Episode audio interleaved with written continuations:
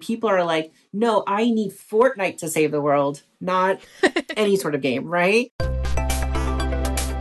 Welcome to Talking Simulator, a series of short conversations about video games with interesting people who play them.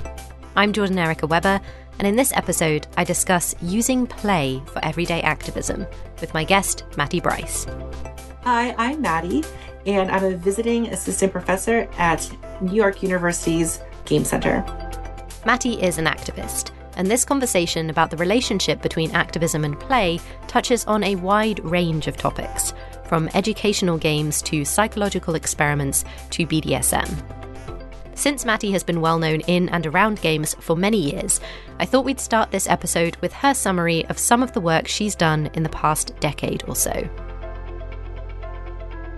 I have been in and around games for, wow, the past decade, which is kind of intense to think about. it's the first time I've had to introduce myself in that way uh, since it's been a decade. But I started out as a games critic, kind of like around the sort of like hobbyist writers around games, particularly into writings around representation, social justice, and being a part of the budding activist scenes that are in games that are, you know, not consumer activists, but more about political action and social equity in, in games. And then I started to become involved with DIY maker spaces and maker movements really interested in people who don't have traditional backgrounds and traditional skills when it comes to game making and trying to in effort to kind of diversify the kinds of people who are making games by opening up different values in games. So we can start to begin acknowledging different sorts of values and knowledges and skills. And then i basically was in the sort of like indie art activist scenes. I was an associate director for Indiecade, which is an international indie games festival for a few years. I've run multiple conferences from the Queerness and Games Conference, which is a little bit more academic leaning, to Lost Levels, to Playground, to a whole bunch of just different, you know, uh, weird event interventions. And then now for the past uh, six years, I've been teaching in New York City and I just this past year got hired as a visiting professor at NYU Game Center. So I'm now teaching there full time, teaching game design and related topics. So, what does your work at NYU entail then?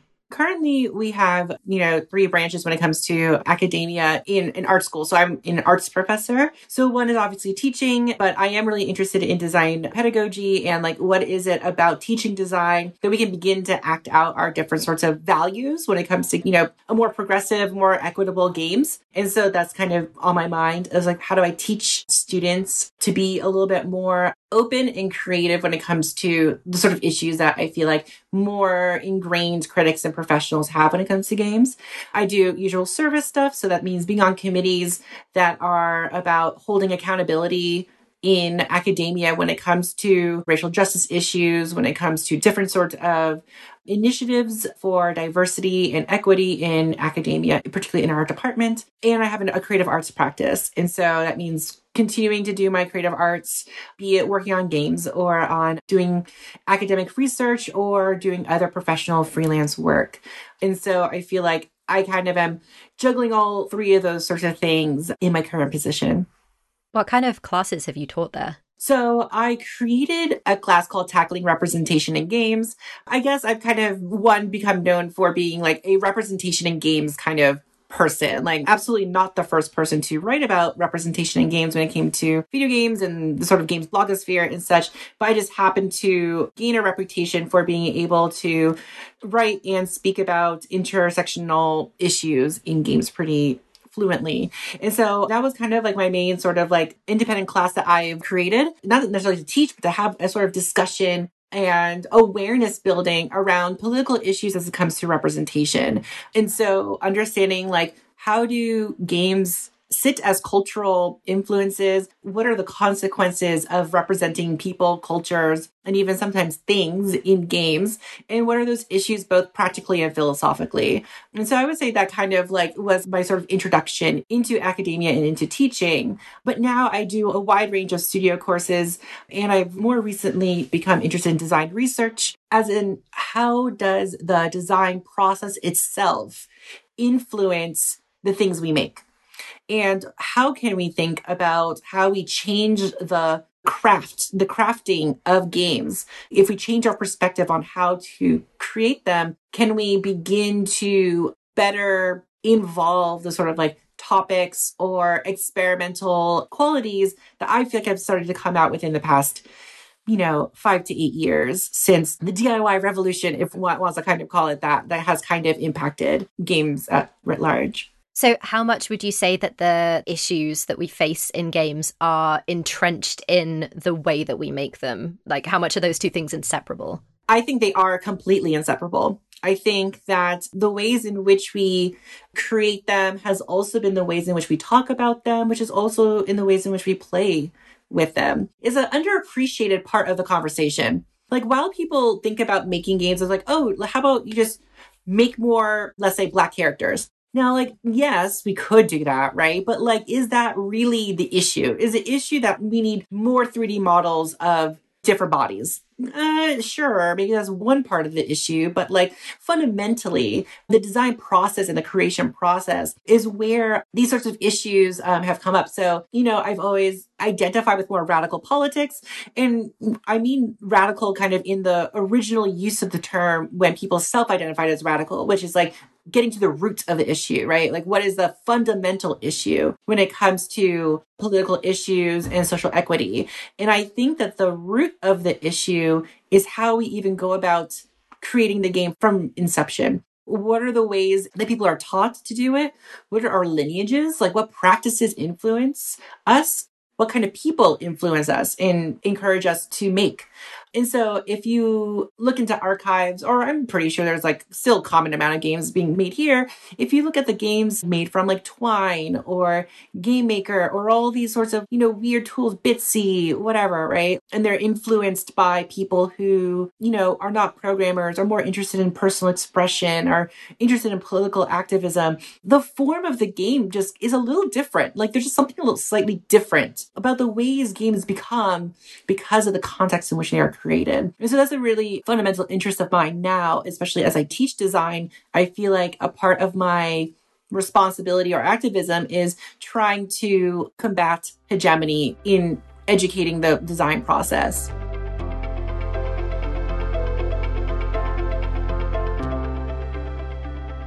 We've talked about this issue of diversity and representation within games what about the role that games can play in the broader context of things like diversity, representation, just social justice in general?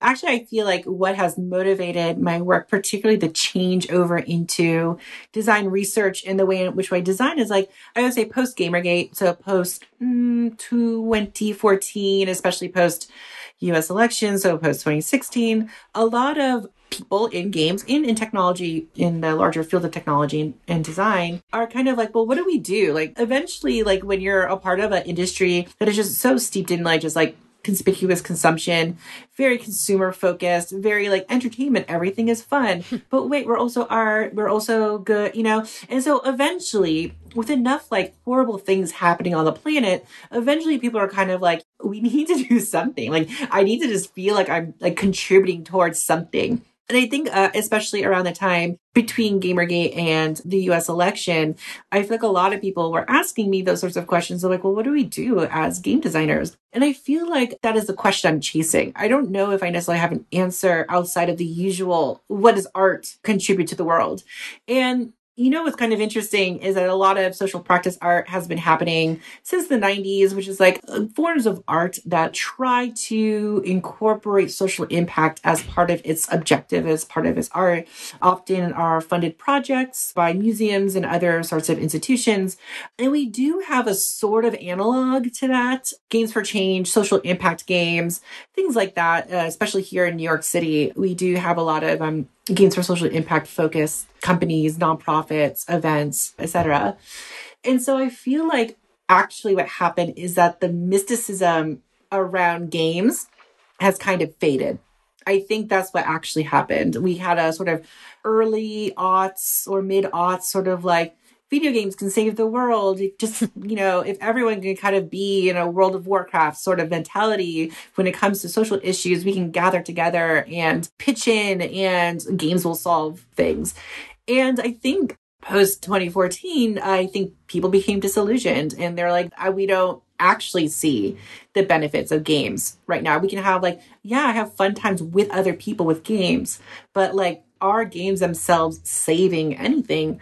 The answer is clearly no, right? Like, it's like not unless it's on a very particular purpose. We can at least say games are not helping on accident right in general and so i feel like what is the project now is like how do we begin to shift things as games creators to begin exploring how games and play can help and there is like play is a really fruitful stance when it comes to social issues like we need cultural change and cultural change does not come with a wave of a magic wand. It doesn't come with a passing of a law. It doesn't even come with a, an election. It comes out in other cultural processes, right? And a play perspective on that is actually quite revealing. And being able to be in non game spaces as a game designer is actually a quite interesting position I've found. And so I feel like integrating into other fields, other modes of engagement, and also just looking like at activists and their bottom up strategy of creative arts interventions and how games fall into that. I think one reason that a lot of people feel like games don't contribute is because whenever I say the word games, people are actually thinking in their brain consumer entertainment video games, right? Mm. But games themselves do not equate to consumer entertainment digital or video games, right? And so I think because of that tension, people are like, no, I need Fortnite to save the world, not any sort of game, right? You know, people desperately need AAA companies or fully 3D rendered games with voice actors. They just need that to save the world because it's just like this long standing desire for people to, who still need like their hobbies to be justified or something, right? but like, there actually is a really interesting engagement with games and play if we just could drop the controller for a second, right? Like, must that be everything that involves us in in this topic so yeah i think that that's where the work needs to be done and that's why i've decided to to focus there as opposed to my usual or past involvement which was as a critic to the industry I want to touch on what you said about games changing things by accident versus on purpose, mm-hmm. and how maybe sometimes there's the possibility that a, a game designed with intention could change something. Mm-hmm. So I interviewed uh, Laura Hudson and Mary Flanagan for The Guardian about games like Fantastic Fetus, mm-hmm. which is about abortion, and this notion that you can make a game that could change someone's mind on abortion. And one thing that we talked about is that these games can maybe be less effective when people who are playing them know that the designer is trying to influence them.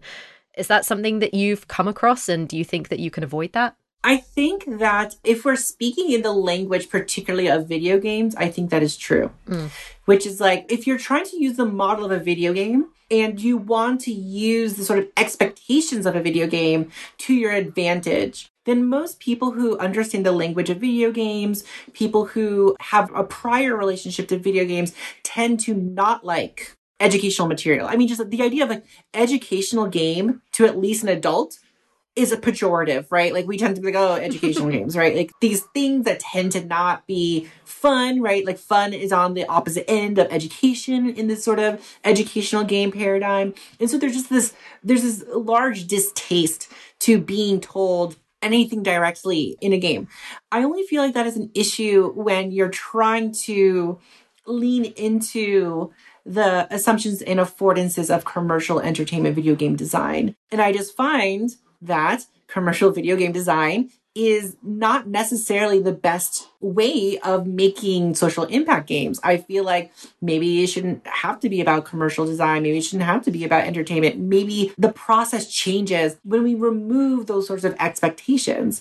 And so for me, I am more likely to be doing my work in, let's say, workshops with activists, with a museum staff, with government representatives, with a new union You know, like those are places in which I'm employing game design. And when I'm in those and I'm using the different languages and modes when it comes to, let's say, the workshop or when it comes to activist planning, like weeks of action, if one will, then the play is much different. Like you don't, people can know exactly what is going on, submit themselves to the playful process, and totally have a wonderful experience and learn something. I think mostly about, I don't know if you're familiar with Nordic LARPs by chance. Uh, a little. I mean, I'm not from the North, so I can't talk from particular experience, but like there's like a reputation of a genre of games that on purpose put players into kind of more extreme or tense or political or dramatic physical situations where for role playing. So people have role played being in a bomb shelter. People have role played being in a society in which gender is decided on whether you're a morning or evening person as opposed to your physical attributes. You know, there's just like different ways in which people have allowed themselves to really experience life in different ways. Lots of historical games in that genre and in exploring the kind of messiness that comes with the narrative of history and things like that. And so people have rather willingly, you know, done these sorts of games. Of course, those are harder because they're in person, they require a lot of effort. But again, it's kind of like when we think about everything from a consumer perspective of like, ah, uh, yes, I need to fit inside of your leisure time. I need you to feel good and entertained from this. The moment you begin to load your game with those sorts of expectations is the easier it is to fail at communicating anything meaningful.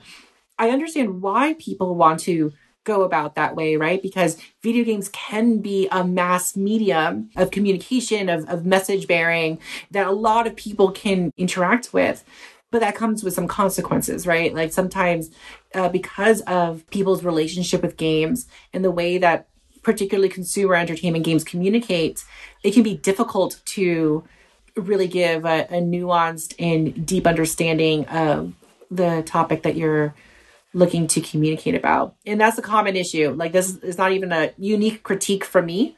If I told people that storytelling in video games is still like rough, like no one's going to say no. You know, like everyone's going to be like, yeah, it is still mostly emotions with shooting, you know? So like, I mean, so it's been a decade since I've been here professionally, but more than a decade since people have been talking about these sorts of issues.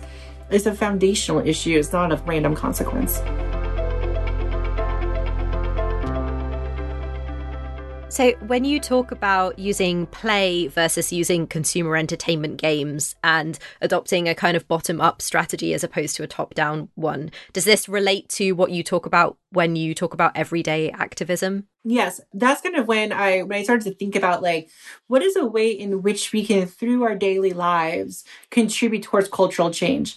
This is mostly because a kind of a, a grown weariness of sort of like one person waving the banner for cultural change that has definitely been exacerbated by social media, which one person is like this beacon of light when it comes to some sort of activist angle. And we have uh, cycles of celebrity and burnout and whatever. And people don't feel like they can contribute towards activism because they don't have the followers or they're not able to be as loud or they work a job and they can't talk about things. I'm more interested in the activism that happens in kitchens, in bedrooms, in living rooms, because absolutely is activism happening in those places. Cultural change happens in those places to me more than it does in social media and in the streets.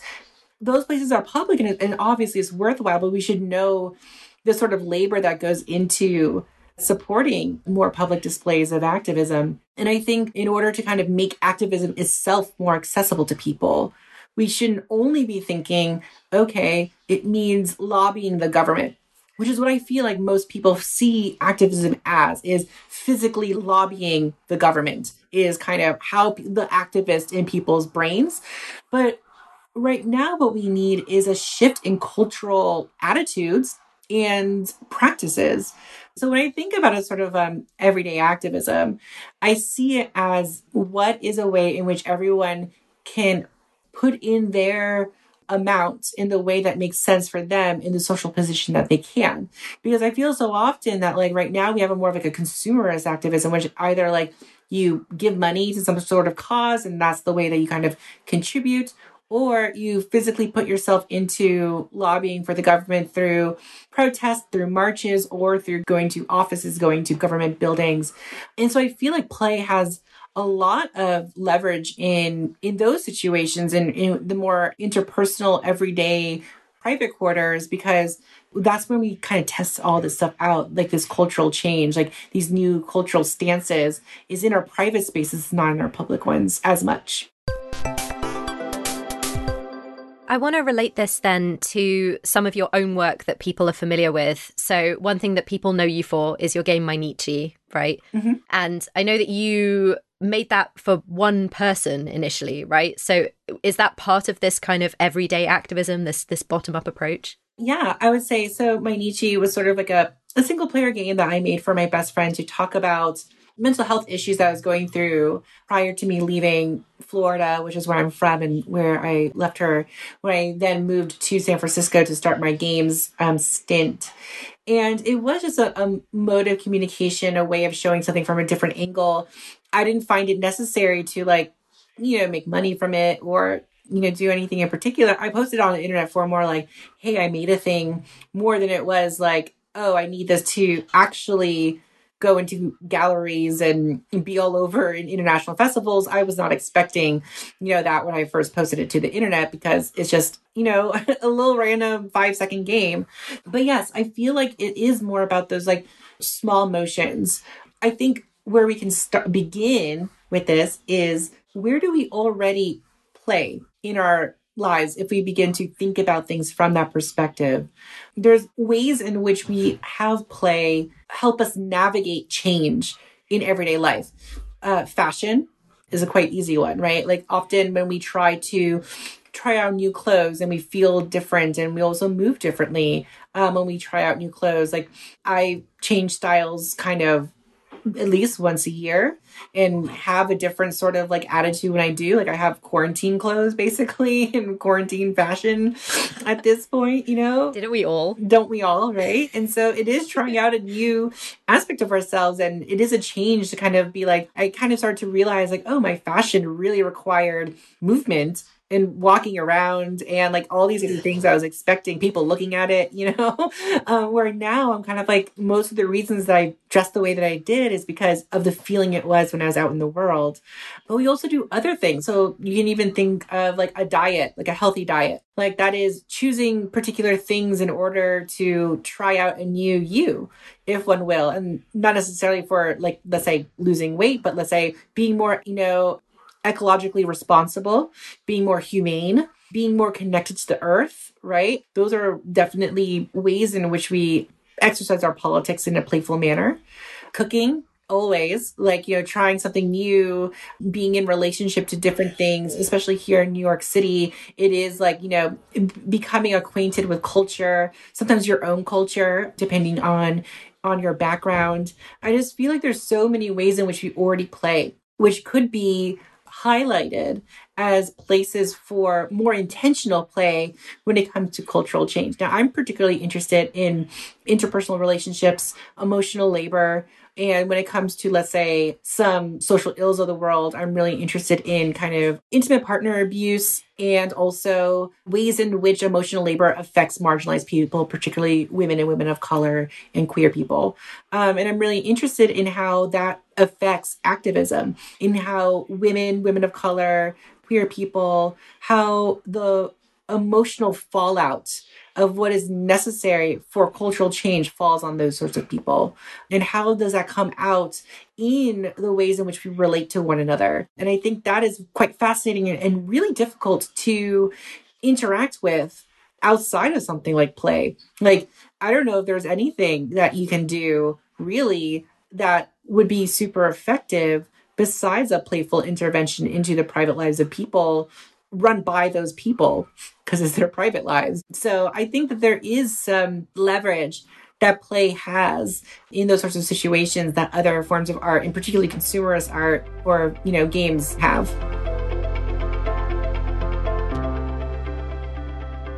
Can you talk a bit more about how play can fit into those intimate relationships and and how we can apply this kind of playful design to those kinds of intimate partner relationships and what are the risks there because it seems like there might be a few oh there's plenty this first of all there's a huge ethical consideration when you want to consider change mm-hmm. right so it's like whose change whose change are you talking about like who has the right idea about change change itself is value dependent right? Like depending on other people's interpretation of change. And one person's good change is another person's bad change.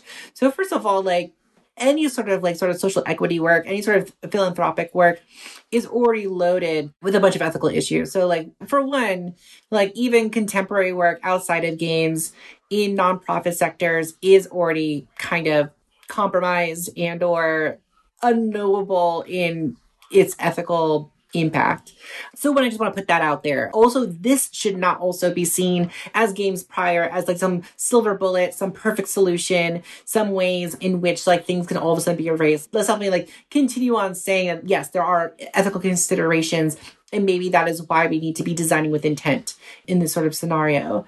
But to get to the spirit of your question, one time for a project I made, a sort of um alternate reality game, sort of like a role playing, where I created a sort of practice around the idea of consent because I was interested in consent in relationships. In particular, I was really interested in boundaries, particularly emotional boundaries in relationships, and also having intentional relationships. Like I would say conventionally, at least in most Anglophone cultures, relationships and their structures are really unspoken. They're kind of like moved along with more organic manners. Talking about the relationship is like kind of taboo, kind of awkward yeah. at all times, at least in Anglophone cultures, which is a main problem when it comes to emotional labor, consent, and all these other issues that I'm really interested in. Like, how can a relationship both be unspoken but also healthy? Right? And so I'm like, okay, well, how do we begin to do this? Because even woke people who are like my friends or even myself, like the moment like, you know, something is going down, being like intimacy of any manner, like you're not really thinking of like, oh yeah, let's pull out this like exercise or let's talk about our relationship. Like you're kind of like caught up in the cultural movements in which you are currently present in. But either way, I made a game about a fictional scenario, which is the government now requires everyone to register all of their relationships. It's kind of like this sort of like faux dystopic thing. So you have to register all of your relationships and you also have to write a contract that describes all of your relationships. And it was under this sort of like what I call to monitor for fairness and inclusion is kind of the sort of like a speculative aspect of it. And so uh, you had this form and it had a list of terms and you had to discuss with your partner where along a spectrum of these terms, such as, let's say, intuitive versus intentional was like one of the spectrums. Like, where do you put your relationship?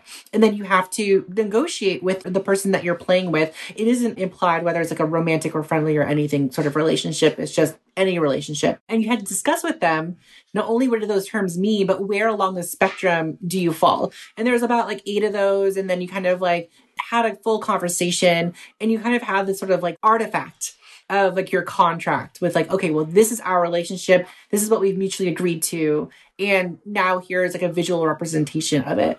And what was really interesting was i did that experiment with a couple of people including myself. I participated in it with someone. And it was really interesting to see how people after the experiment would bring it up only being like, okay, well, here's like this language that we discussed, and what did we really mean by that? And maybe we need to shift things again or whatever. And I'm not saying I change anyone's lives, but like I thought it was quite interesting how an artifact from a play experience bled into into life. And bleed is a particular sort of term from the larping community of like when feelings and experiences move in and out of game spaces.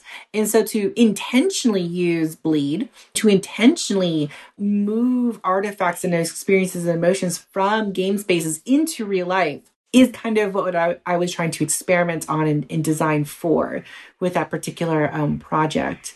And so I could imagine that that could evolve in a more intentional design project where we reinforce those and help knead that into the general fabric of living. What are the risks then of bleed? Like, I think of psychological experiments like the prison experiment and the supposed effect that it had on the way that people behaved and things like that. And if that carried on after the experiment, that would have been unethical, right? So, what are the risks there? I mean, originally the term bleed was about risk awareness you know, when it was first conceptualized as a term, it was about taking care of people and being able to use debriefing techniques in order to help usher people back into real life in a safe manner. And so bleed actually comes from a place of risk awareness of being like, well, how do we deal with the fact that when experiences do bleed out, there is a human on the other side that has to deal with that? What I would say is that there are a lot of other practices out there that intentionally put you into a different headspace and then through particular processes moves you out. So for instance, one common one is therapy right? So all therapy is a particular isolated space in which you go through particular emotions. You will bring something up, but it's up to the professional experience of a therapist to guide you out of it as much as guide you into it, right? Sometimes we only think about the guiding in part, but you have to be guided back out when you are vulnerable. And there's a lot of other practices and sort of um, activities that use similar techniques. And I think that game designers and people who are interested in playing an impact need to learn from those practices of like, you can't just export a game out there and say, you know, good luck with those emotions, right? Like you have to kind of be like, no, like if I'm going to bring someone to an intense place, I have to help bring them out. And Nordic LARP and American Freeform LARP, which is like this sort of like genre of really intense role playing games, have as a convention develop these sorts of onboarding and debriefing techniques in order to take care of people and play experiences. So, absolutely, like I would say you can only be risk aware, you can't be risk proof mm. when it comes to these sorts of practices because you're talking about changing culture. And I totally understand that some people are thinking of cultural issues as just like very discrete problems that you can just solve with some sort of like activist pill. But it's like not at all like there's a reason we're here and there's a reason activism never goes away. It's because like nothing really pans out exactly as we anticipate. We don't see every link to the problem as it arrives. And so, like, we can't think of activism as a discrete time project, which, like, okay, for this certain amount of time, this is when we solve this issue, and then we're done. Rather, I believe that activism is a continual thing through our lives that we have to just do a small bit every day as we live and just kind of fold that into living as opposed to think of it as an isolated project. The notion of kind of onboarding and debriefing in all these different contexts sounds kind of like aftercare and things, right? In particular kinds of mm-hmm. sexual relationships. Yeah, absolutely. I mean, that was kind of my original reference. Um, so actually, I originally, when I was writing in games and I was doing DIY game making stuff, I actually began to realize a relationship between BDSM and games activism, particularly when it comes to intentionally putting people into a headspace and intentionally taking them out of that headspace. And it was just quite interesting when I would um, participate in events and just kind of like the way people just transform the moment they go into a very intentional play space and then transform again when they leave it. Is just remarkable uh, from a sociological anthropological perspective but also as just a human being who's just you know um, experiencing it.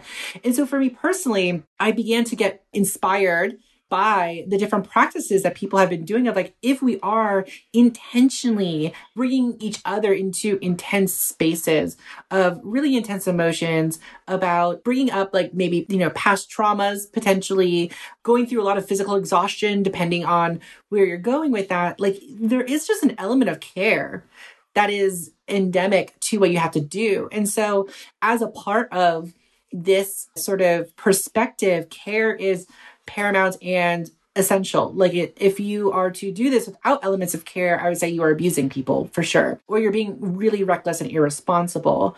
And I feel like maybe one reason why I kind of took this for granted in speaking about it is because my interest is actually in networks of care. And so my work is about care in general and how we can manage emotional relationships in labor in also viewing who gets cared for, who doesn't.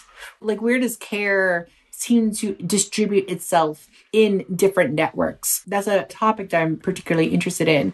And so, um, natural to that, obviously, I'm thinking about care, moving in and out of care quite often when it comes to my activist work now. But maybe to people who aren't focused on that, yes, care is something that has to be involved because you're always interacting with ethical boundaries in ways that you just can't anticipate the results sometimes. Sometimes you're going to cross a boundary on accident and you have to know how do you deal with that? Like, how do you handle a person in which you hurt? Like, it happens. And to have an intentional practice in which you interact with that is necessary for the activist play designer. It's not something that we can just like throw and hope that people fare well in doing. Given your focus on everyday activism and kind of wanting to reassure people that you can't kind of solve all of the big problems of the world. You know, one person can't be this hero who just changes the law and fixes everything. What do you say to people who find themselves fixated on and like depressed by those big problems and feeling like their individual actions don't matter? One I'll say is if you're connected to another human being, you have essential work to do, period. If you have any connection to any other human being in any particular way, you have a job to do and you are the only person who can do it. And this is because our relationships with one another add up. Like the ways in which we all relate to each other add up into the larger culture in which we live in. So, of course, you personally don't feel like your individual relationships or your individual self can change everything, but that's because that shouldn't be the ask. The ask shouldn't be, hey, you one person, solve things, you know? And I know that's how it feels because on Twitter, you know, you'll see someone like retweet about how you should be doing X about racism or X about whatever, right? Like it's so easy because we consume things in such an individualistic manner and in such a branded manner that we just see it as an individual endeavor. But in actuality, it's the summation of all of our relationships and the quality of those relationships, the intentionality of those relationships, which is going to enable cultural change. And we can't do it without you. If you don't do it, and then no one else does it because everyone else is also feeling disenfranchised, disempowered, then things won't change. If the quality of your own relationships from your end don't change, then we're stuck. So we need everyone in tandem to be intentional about the ways that they relate to one another about the the ways and culture exerts itself through our own bodies and through our own actions and to move about with intentionality and mindfulness in that way. And so i think that like the reason why we feel depressed and down is because we're giving ourselves the impossible to solve. Yes you will not solve racism you know, I'm black. I'll just tell you. you know, like if you all need an authority on it, like you won't solve racism, get over it. Okay. So instead, instead of thinking that you personally need to solve racism, instead, what I would like is for you to consider how does race and the ways in which culture interacts with race exert itself through you and your relationships with the people that you care about? It does in some way. And how can you begin to be intentional? How can you begin to have that conversation? It doesn't have to be with every single stranger on the planet. Like, just start with the people you care about.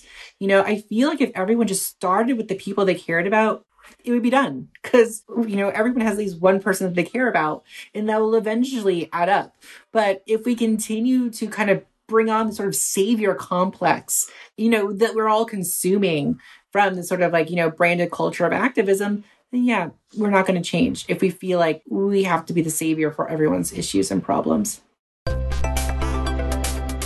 If you enjoyed this episode with Mattie, please let us know. It doesn't take long to leave a review on Apple Podcasts, and we really appreciate it when people do. The next episode of Talking Simulator will be the last of this series, so your feedback will help us know if and when to make another. You can also follow the podcast on Twitter at TalkingSimPod and me at Jerica Webber. Our music is by Jazz Mickle. You can find her at Jazz Mickle. Talking Simulator is edited by Leamington's loveliest audio person, Dan Parks. If you need to make something sound good, you can find him at Dan C. Parks. I'm Jordan Erica Webber. Talk again soon.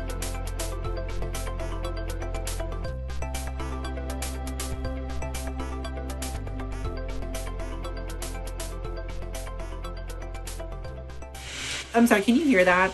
I can a little bit. What is it? It's a blender. I think I unfortunately right next to a, a kitchen. I'm sorry, but um, let's just wait for a second. I'm sorry. Okay. Um, what was my train of thought? Where was I just? We're talking about everyday activism and it happening in bedrooms and kitchens and kitchens. Yeah, yeah, exactly.